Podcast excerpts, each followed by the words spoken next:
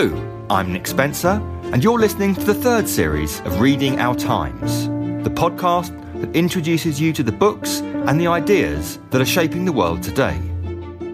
Listen with us, and we'll explore secularism, the common good, the trans debate, how to talk about God, what animals teach us about ourselves, how pandemics shape history, and the nature of reality itself. Human beings have compared themselves to animals forever, usually to the latter's disadvantage. When we say that someone is behaving like an animal, we rarely mean it as a compliment. Animals have nothing to teach us except how not to behave. It's a similar story from the other end of the relationship. For much of the 20th century, if you claimed that animals, even primates, had recognisable thoughts or emotions, you'd be accused of rather soppy anthropomorphizing. Animals are, so the behaviourist told us, machines. Just as their behaviour had little to teach us, so our inner human world of feeling and intentionality was completely alien to them. This has all begun to change recently as scientists, and especially primatologists, have shown convincingly that some animals really do think and feel in ways that we would recognise. The primatologist who has done more than anyone else to generate this new understanding of animals and to convey it to the public is Frans de Waal. He's written a string of brilliant, thoughtful, and highly readable books on the social behaviour of animals and what it says about them and about us. And his most recent one is called Mama's Last Hug Animal Emotions and What They Teach Us About Ourselves. Frans, welcome to Reading Our Times. Thank you. The first and obvious place to start is by asking about who Mama was and what was her last hug. Oh, Mama was uh, the alpha female of the Arnhem Zoo chimpanzee colony. She was uh, alpha female for 40 years which is unusual even for a female. For the males, it's certainly unusual. Males are alpha males for five years or six years, not so long. So she um, died at the age of 59. And I had known her all that time because when I was a student and started studying the chimps there, uh, she was already alpha female. And my professor, Jan van Hooff, had also known her for such a long time. She was the representative of the group, so she interacted with us humans as if she represented the group. And when she died, uh, Jan van Hooff decided to uh, visit her in her night cage where she lay dying. And, that's something we never do. You never go in with an adult chimpanzee. That, that's just too dangerous. They're far stronger than we are. And so normally that never happens. But since she was so weak and curled up in her nest and dying, uh, Jan decided to go in. And the, the, encounter between him and Mama was videotaped and was very moving because um, she embraced him and was very happy to see him and was absolutely non aggressive at this point. And many people were moved by it. People were surprised how human like the facial expressions and the sounds and the embrace and the patting on the back and all of that was that Mama did.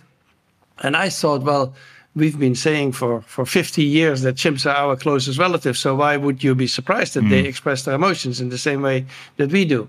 And so I, I felt I needed to take that as the starting point of my book on, on animal emotions by mm. explaining that it's logical. We have the same muscles in the face as the chimpanzee, exactly the same ones. And so there was a time where people thought that we obviously would have far more muscles because we have far more subtle expressions of emotions, but that's not the case. The chimp has the same sort of expressions. And so I felt I needed to take that as the starting point. Well, we can go back even further than 50 years. We should do. You quote at one point an encounter that Charles Darwin had at the Zoological Society in London in 1838. He encounters an orangutan and he says the keeper showed her an apple and would not give it to her, whereupon she threw herself on her back, kicked and cried, precisely like a naughty child. Now, Darwin, of course, was incredibly perceptive as mm-hmm. a scientist, but from that point, he very early on, he's recognizing very close parallels between the emotional reactions of other primates and human beings, isn't he? Why does that not begin scientific tradition of comparison? Yeah, it's interesting that in Darwin's time, you could talk about animal emotions. It was perfectly fine. And that's what he did. And of course, he went further than most in the sense that he was more precise in his descriptions and more precise in his comparisons. But it was not a controversial topic. Then we entered a whole century, which I call the dark period of uh, animal studies, because Skinner took over, B.F. Skinner in the US, and the behaviorists. And they're called behaviorists because they feel you only can look at behavior. You only talk about behavior. You don't talk what's behind the behavior, such as thinking or consciousness or emotions or planning or none of that. They only want to describe behavior. And they prefer to see animals as machines. They look at emotions as a sort of byproducts that are irrelevant to these machines. Even in humans, for a long time, they would say they are irrelevant until, of course, the psychologists at some point put an end to all this nonsense, in, in the human species at least. But they kept maintaining that they doubled down on the animals. The animals, they might have emotions, but we should probably call it something else, like affective states or something like that. And so for a whole century, Darwin's book was forgotten. It's the only book by Darwin that went out of print and that disappeared. That's the expression of emotions in animals, isn't yeah, it? That book yeah, we're talking that's about. the only book of Darwin that we lost during that whole century. And that's because there was a taboo on animal emotions. And it's only now that finally we're coming back to it. And just to jump in there, that's because of the nature of science, isn't it? Or the perceived nature of science. You write at one point that scientists often declare that objectivity is their goal, mm-hmm. but that has given us a cold, mechanistic view of animals. That understanding of animals rode, so to speak, on the back of a certain understanding of what scientists should do and how they should behave, didn't it? Yeah, yeah, objectivity well, objectivity is fine and is wonderful, but if you want to understand humans, for example, no one would say objectivity is my goal. What kind of remark is that? Uh, I don't think that's the way we understand each other. So, yeah, objectivity is good as far as it goes. But to understand animals, you have to be in tune with them, you have to know them intimately, you have to see them under many different circumstances. And so putting a rat in a little box and having the rat press levers is not necessarily the best way to get to know the rat. It's maybe a good way to get to know a specific learning mechanism, but other than that, um, you're not learning much about the rat. I always feel that empathy needs to be part of studies on animals. And of course, some of the greats, such as uh, Imanishi in Japan and Konrad Lorenz in Austria, some of the greats have said that is that empathy is a critical component of getting to know animals. And that doesn't mean that you run away with it and that every interpretation goes. That's not what I mean, but I mean you do need to be in tune with the animals and fascinated by them. So, when we emerge from the behaviourist shadow, as it were, in the second or third quarter of the 20th century, and we pay greater attention to the idea that other animals do have psychological states and do have emotional states, we seem automatically to reach for a, a, Hobbesian view of them, and that we understand them and their emotions as violent and competitive and selfish. Why is that? Yeah, I don't know. That's a question that I've struggled with more actually than the question of animal emotions, because when I came up as a student, Lorenz's book on aggression was the book that had got everyone going, and everyone started studying aggressive behavior in animals and in humans for that matter. And after World War II, there was maybe a logical obsession to think that we are an aggressive species with aggressive instincts. And then others added like the selfish genes to it and the competitiveness. And, and so nature was depicted, including human nature, as entirely run by selfish motives and if you saw kindness, you shouldn't trust it because it couldn't exist. And so, scratch an altruist and watch a hypocrite bleed. That was the mantra that was used in all of these books. And I found it extremely depressing because it ignored all the bonding and love and cooperation that you can see in the animal kingdom. That was sort of ignored or it was explained away as, as something else, something like nepotism or something like that. It was a very depressing time. And that's another thing that we're growing out now. And it started, of course, with people emphasizing the cooperativeness of our species. But now we have also uh, lots of studies on empathy and altruism and cooperation in other species. Well, I definitely want to come on to empathy and altruism, and in particular, this underlying sense of fairness.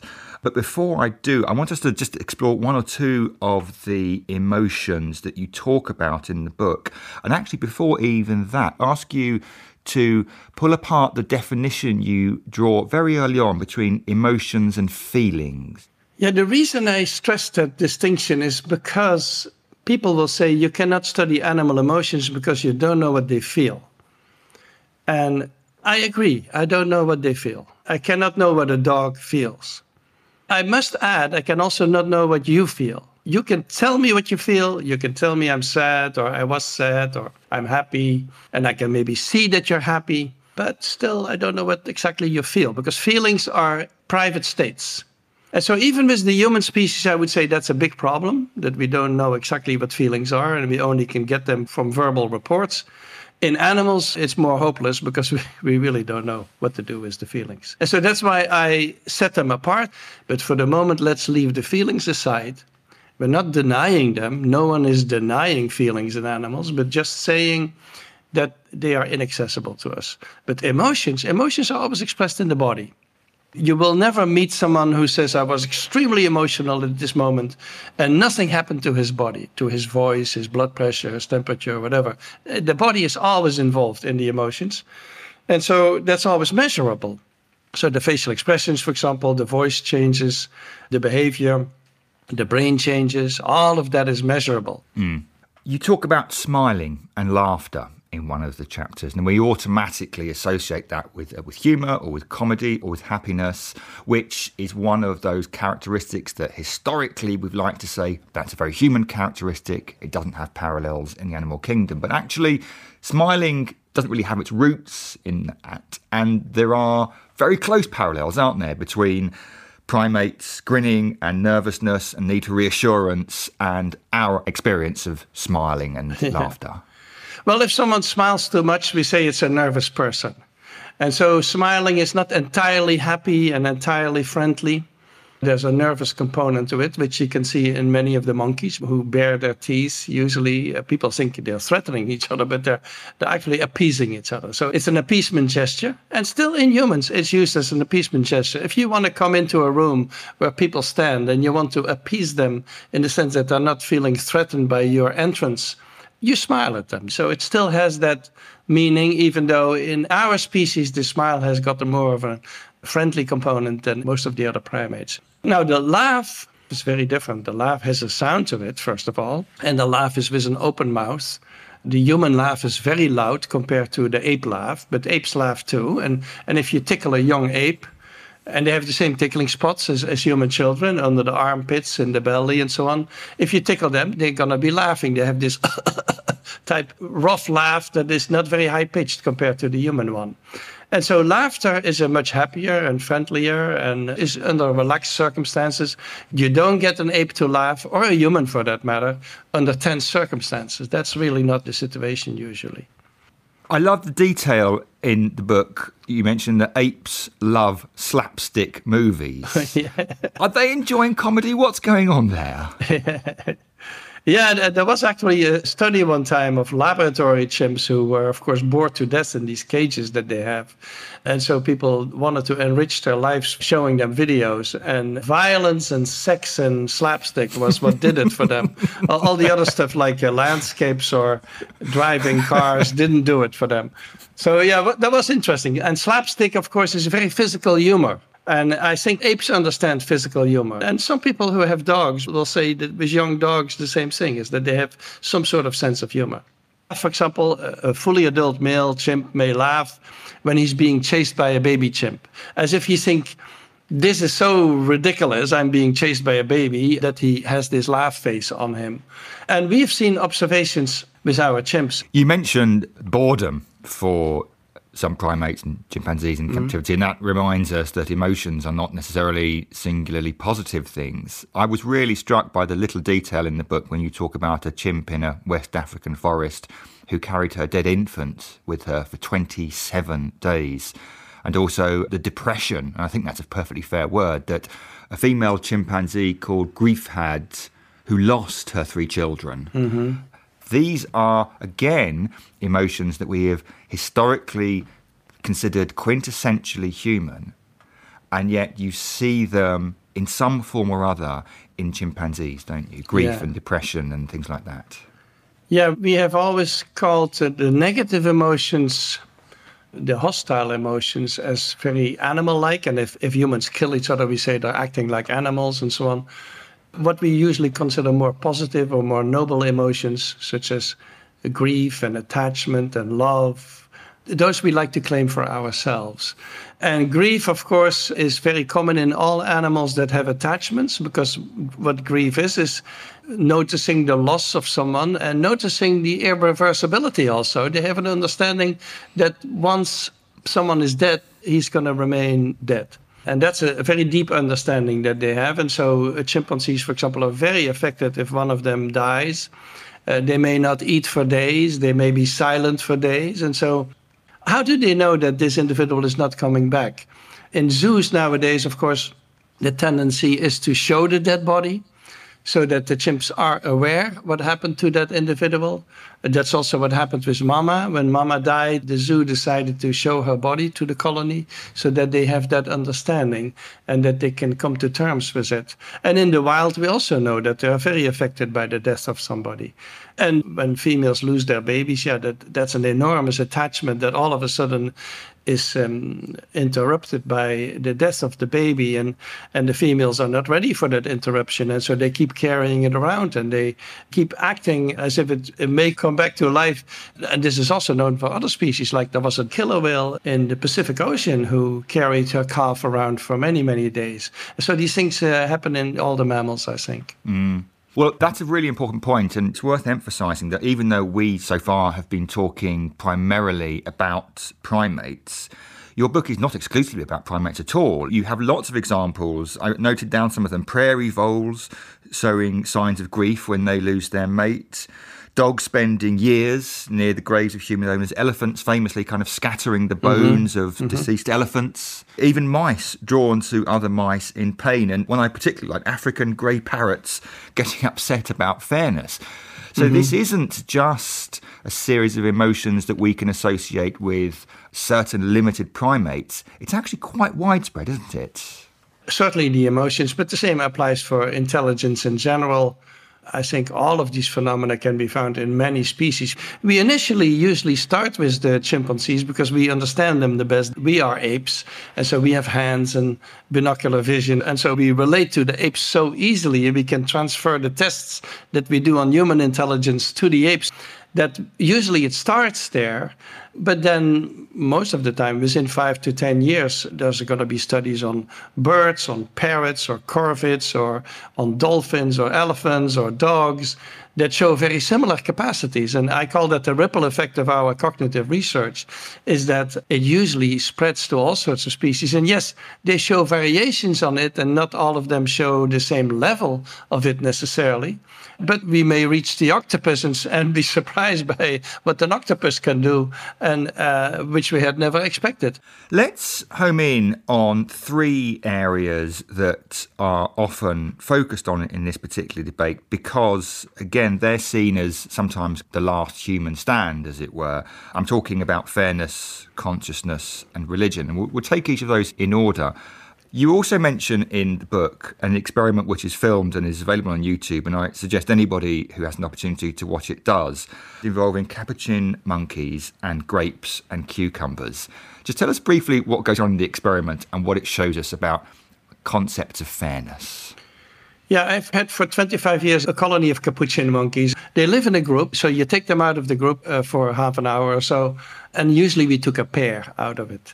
And together with Sarah Brosnan, one of my students, we discovered that when you test a pair of monkeys, they watch what the other one is getting. So instead of just performing for their own food and their own rewards, they, they are watching what the other one is getting, and they're very upset if the other one is getting more than they, they get. And we thought this was really intriguing because they shouldn't care about what the other was getting, we felt.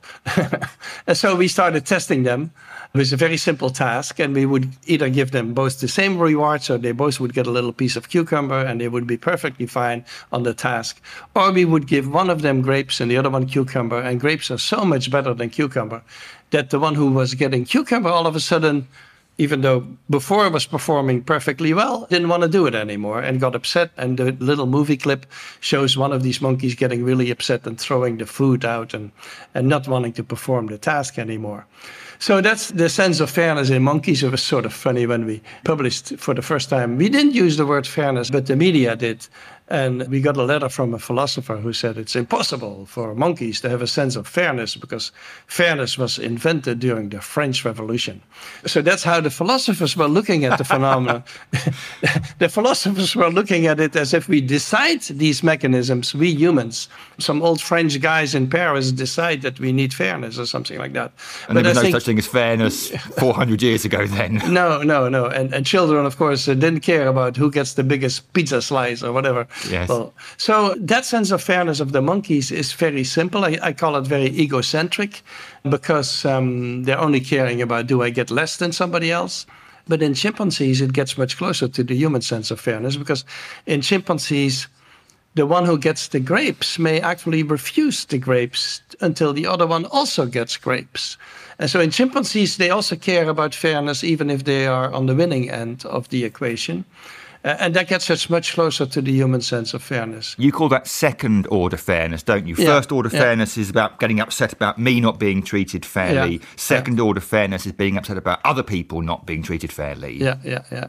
Yeah, and, and I must say that in modern society, we don't have enough second order fairness. And mm. I think people are noticing that. It's undermining the society, I think. Mm. But the important point there, I guess, certainly from a human and indeed a philosophical point of view, is that the raw ingredients of our concepts of justice, which are worked out in considerable detail and with a great deal of sophistication and justified and reasoned and so on and so forth, that justification and reasoning might, or indeed is, quintessentially human, but the raw ingredients of first and second order fairness about which we are reasoning is almost inherent within creation. Yeah, yeah. So I think philosophers often overlook that. Is that John Rawls, who wrote his book on the sense of justice, they overlook the emotions. And he actually, in his book, I think, explicitly states that envy needs to be kept out of the story, which I think is such total nonsense because I think all moral principles are based in the emotions. And that's why we get so excited about uh, moral principles. And that's why we get so upset when someone violates them, is because the emotions are deeply involved in it. And so I'm not saying that uh, the monkeys have a sense of justice or even chimpanzees have a sense of justice, but they have these these raw emotions, they certainly do have them, and we have built them into our systems of justice. Just as an aside, is this specifically a side issue of sociality?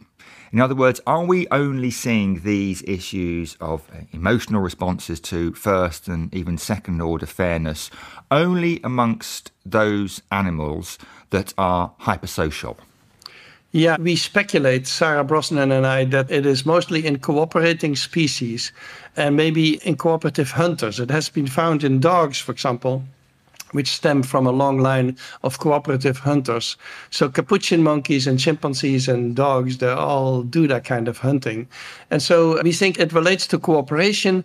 And when you have a cooperative system, you need to watch what you get. If I cooperate with you and you take all the goodies, you're not a good partner for me. I need to either protest or walk away from you and get someone better to work with. Mm. And so in cooperative systems, you need to watch what you get. Whereas animals like cats, for example, who are solitary hunters, they probably couldn't care less. That's my assumption. If we would test cats the same way as we have tested dogs, we would probably not get much out of them for that. On the last series of Reading Our Times, we spoke to John Gray about his book Philosophy and uh, Feline Philosophy, I beg your pardon, Cats and the Meaning of Life. And we've just got cats ourselves in our house. So I watch them and they're lovely and they're sometimes very affectionate, but I don't get a profound sense of fairness in what they do. no, also they don't reconcile after fights the way that dogs may do or primates may do. Although I must say, I've had cats all my life and there's an enormous individual variability in cats. And so we've had very sociable ones who probably would have these responses, and we have very solitary ones who couldn't care less about anybody else. Mm. Let's talk about the second of the three points I particularly wanted to raise, which was consciousness. Now, I do this with some trepidation because I think it's probably fair to say we don't understand what consciousness is in the first instance amongst humans. So, assessing whether certain animals exhibit consciousness is even more difficult. But you helpfully draw out what you call a first, second, and third order of consciousness. Tell us about that. Yeah, consciousness sometimes, you know, I suspect it was invented as a word to replace soul or something like that. It's like we humans have a soul and animals have no soul, but no one knows what the soul is, so it's very hard to disprove. And I feel with consciousness the same thing is no one tells me exactly what it is. So how do I know if an elephant has consciousness, yes or no? I usually say, tell me what it is, and I'll tell you if they have it. So consciousness is very hard to put your finger on. And people are trying desperately. There's a book, for example, by Dan Dennett called Consciousness Explained.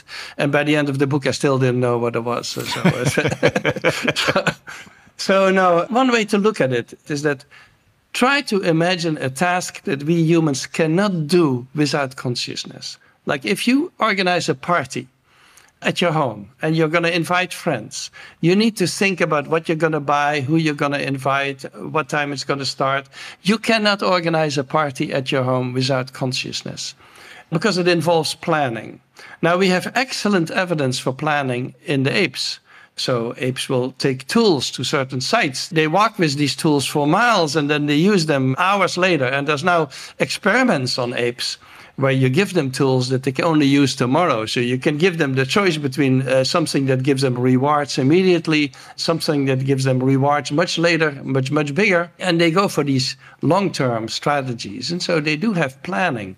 We have very good evidence for that. Now, if apes can plan to take tools to a certain place for a certain purpose, how can they do that unconsciously if we need consciousness to plan? So that's a way to get at it. I think there are certain things that require consciousness. And if animals show that, we must assume consciousness, I think.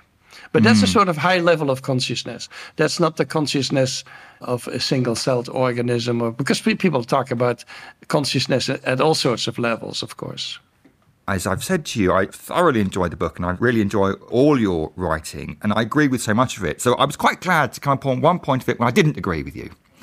And it's this about halfway, you talk about language, about halfway through the book, and mm-hmm. you say that emotions exist outside language and emotions clearly go beyond words, and that language helps us discuss sentiments, but it doesn't play much of a role in how they are generated, expressed, or felt. Now, I have no problem with the idea that emotions exist outside language, but I profoundly think that the way we speak about emotions helps us cognitively frame and therefore shapes those emotions as well. The two are actually very much more interlinked than that suggests. The famous statement that's often quoted here is Shakespeare's "A rose by any other name would still smell as sweet," and that's once quoted in in The Simpsons, the American cartoon The Simpsons, to which Bart, the young boy, responds, "Not if they were called stink blossoms."